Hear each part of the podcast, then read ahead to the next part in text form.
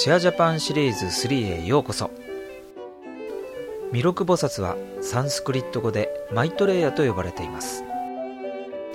慈悲深いという意味を持つ未来仏であり、さまざまな伝承が存在します。京都広隆寺の仏像が有名ですが、ブッダの滅後ごじゅうろくおくななせんまんねんごに世に降臨され、人々を救済されるという説がよく知られています。しかしそれではあまりにも未来の話で、現代に生きる私たちには意味がありません。石川道子氏は普及の知恵の教えの観点から、弥勒菩薩、つまり未来仏マイトレーヤは今この世界に存在しておられると長年伝え続けてきたのです。その根拠とは何でしょうか。それではお聞きください。それでは石川先生のインタビューに入らせていただきます。よろしくお願いいたします。それでは先ほど弥勒菩薩の実在に関する仏典の記述などが紹介されましたが、普及の知恵の教えの立場では、弥勒菩薩またはマイトレーヤとは一体どういった存在なのか、先生の方からお話しいただけませんでしょうか。あのこういう弥勒菩薩が存在するのかどうか、あるいは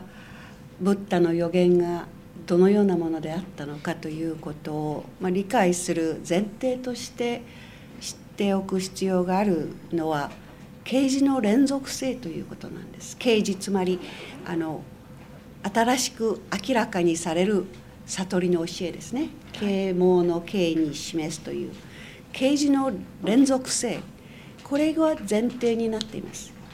つまり人間がそれぞれの偉大なる教師方に教えを受けて、そしてその周りに宗教というものが作られ、そして皆別のものとして考えられています。仏教にしてもそうです。仏教の中もしかも小乗仏教、大乗仏教、そしてまた様々に分かれていますね。キリスト教もそうです。キリストの教え、イエス・キリストの教え、そしてそのそれがまたさまざまな解釈によっていろんな学派が分かれている。各宗教すべてそうなんです。しかし普及の知恵の教えから見ると、それぞれの偉大なる教師方、いわゆる今までの世界の大宗教の教祖と言われる方々は、すべてそれぞれの時代に、その時代に必要な教えを説いていかれた方々であって、さらにそれにその土台の上に次の教師が現れ、そしてさらにその土台の上に次の教師が現れている、そういう啓示の連続性というものをまずあの理解しておいた上で話がを進めたいと思うんですけども、例えば歴史的に見れば、もう古い大昔の神話として私たちは聞いたことがありますけども、例えばヘラクレスとかヘルメス、ミトラ、バヤサ、シャンカラチャリア、ブッダ、キリスト、モハメッドとずっと続くわけです。で、世界の宗教はそれぞれの教師方の周りに宗教が作られていますよね。別々のものとして考えられていますけれども、例えばヘラクレスがもう何千年、はっせんねんぐらいも、その時期も定かではない時代にその当時現れた時のその教えの中心が、いわゆる人間の人生の中で必要なことを大目的に向かってさまざまな苦闘、困難を乗り越えていくことによって達成できるという教えを中心にヘラクレスが出されました。そしてその後に続いてせんねんごぐらいに、このヘルメスが世の光と、この世界の光という概念を提供されて、そしてその後ミトラ、今でもミトラ信仰とか、今ミトラがまた見直されておりますけども、その時代の教師として教えを説き、そしてその後、まあ、何人かのまたありますけども、主なあの教師方を選んでみますと、バヤサですね。バヤサ、あるいはヴィヤサと日本語では何と呼ばれているのか私もちょっと定かじゃないんですけれども、その教えが今度は魂の不滅の事実を初めて世に記された、つまり死というものがそれで人生が終わるわけではないという教えを説いて、そしてその間にもまた何人かの教師方が現れましたけども、さらにそのヘラクレス・ヴァイアサの教えの土台の上にブッダがその、その当時のインドで非常にインドの哲学僧侶たち皆その非常にその知りたいという欲望が強い時代に現れました。一体人間は何のためにこれだけ苦しみ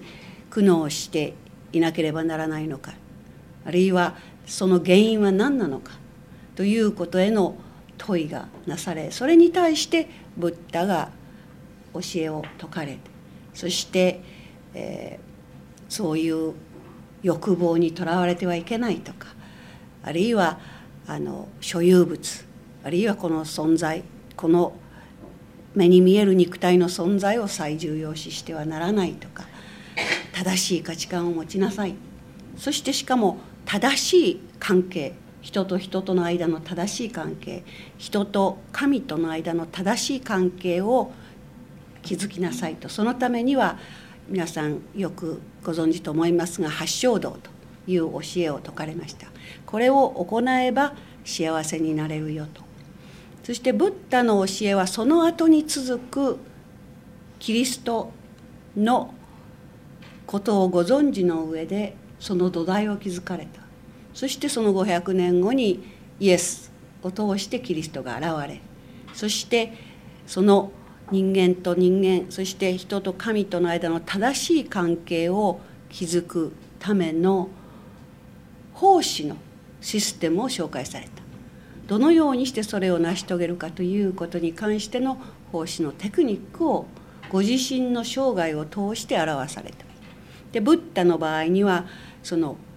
光明のアバターとか光のアバターと呼ばれています。そういう知恵の教えを出された。つまりそれぞれの教師方のその教えられたその土台の上にさらに積み重ねがあるという、はい、そういう啓示の連続性をまず理解する必要があるんです。はい、わかりました。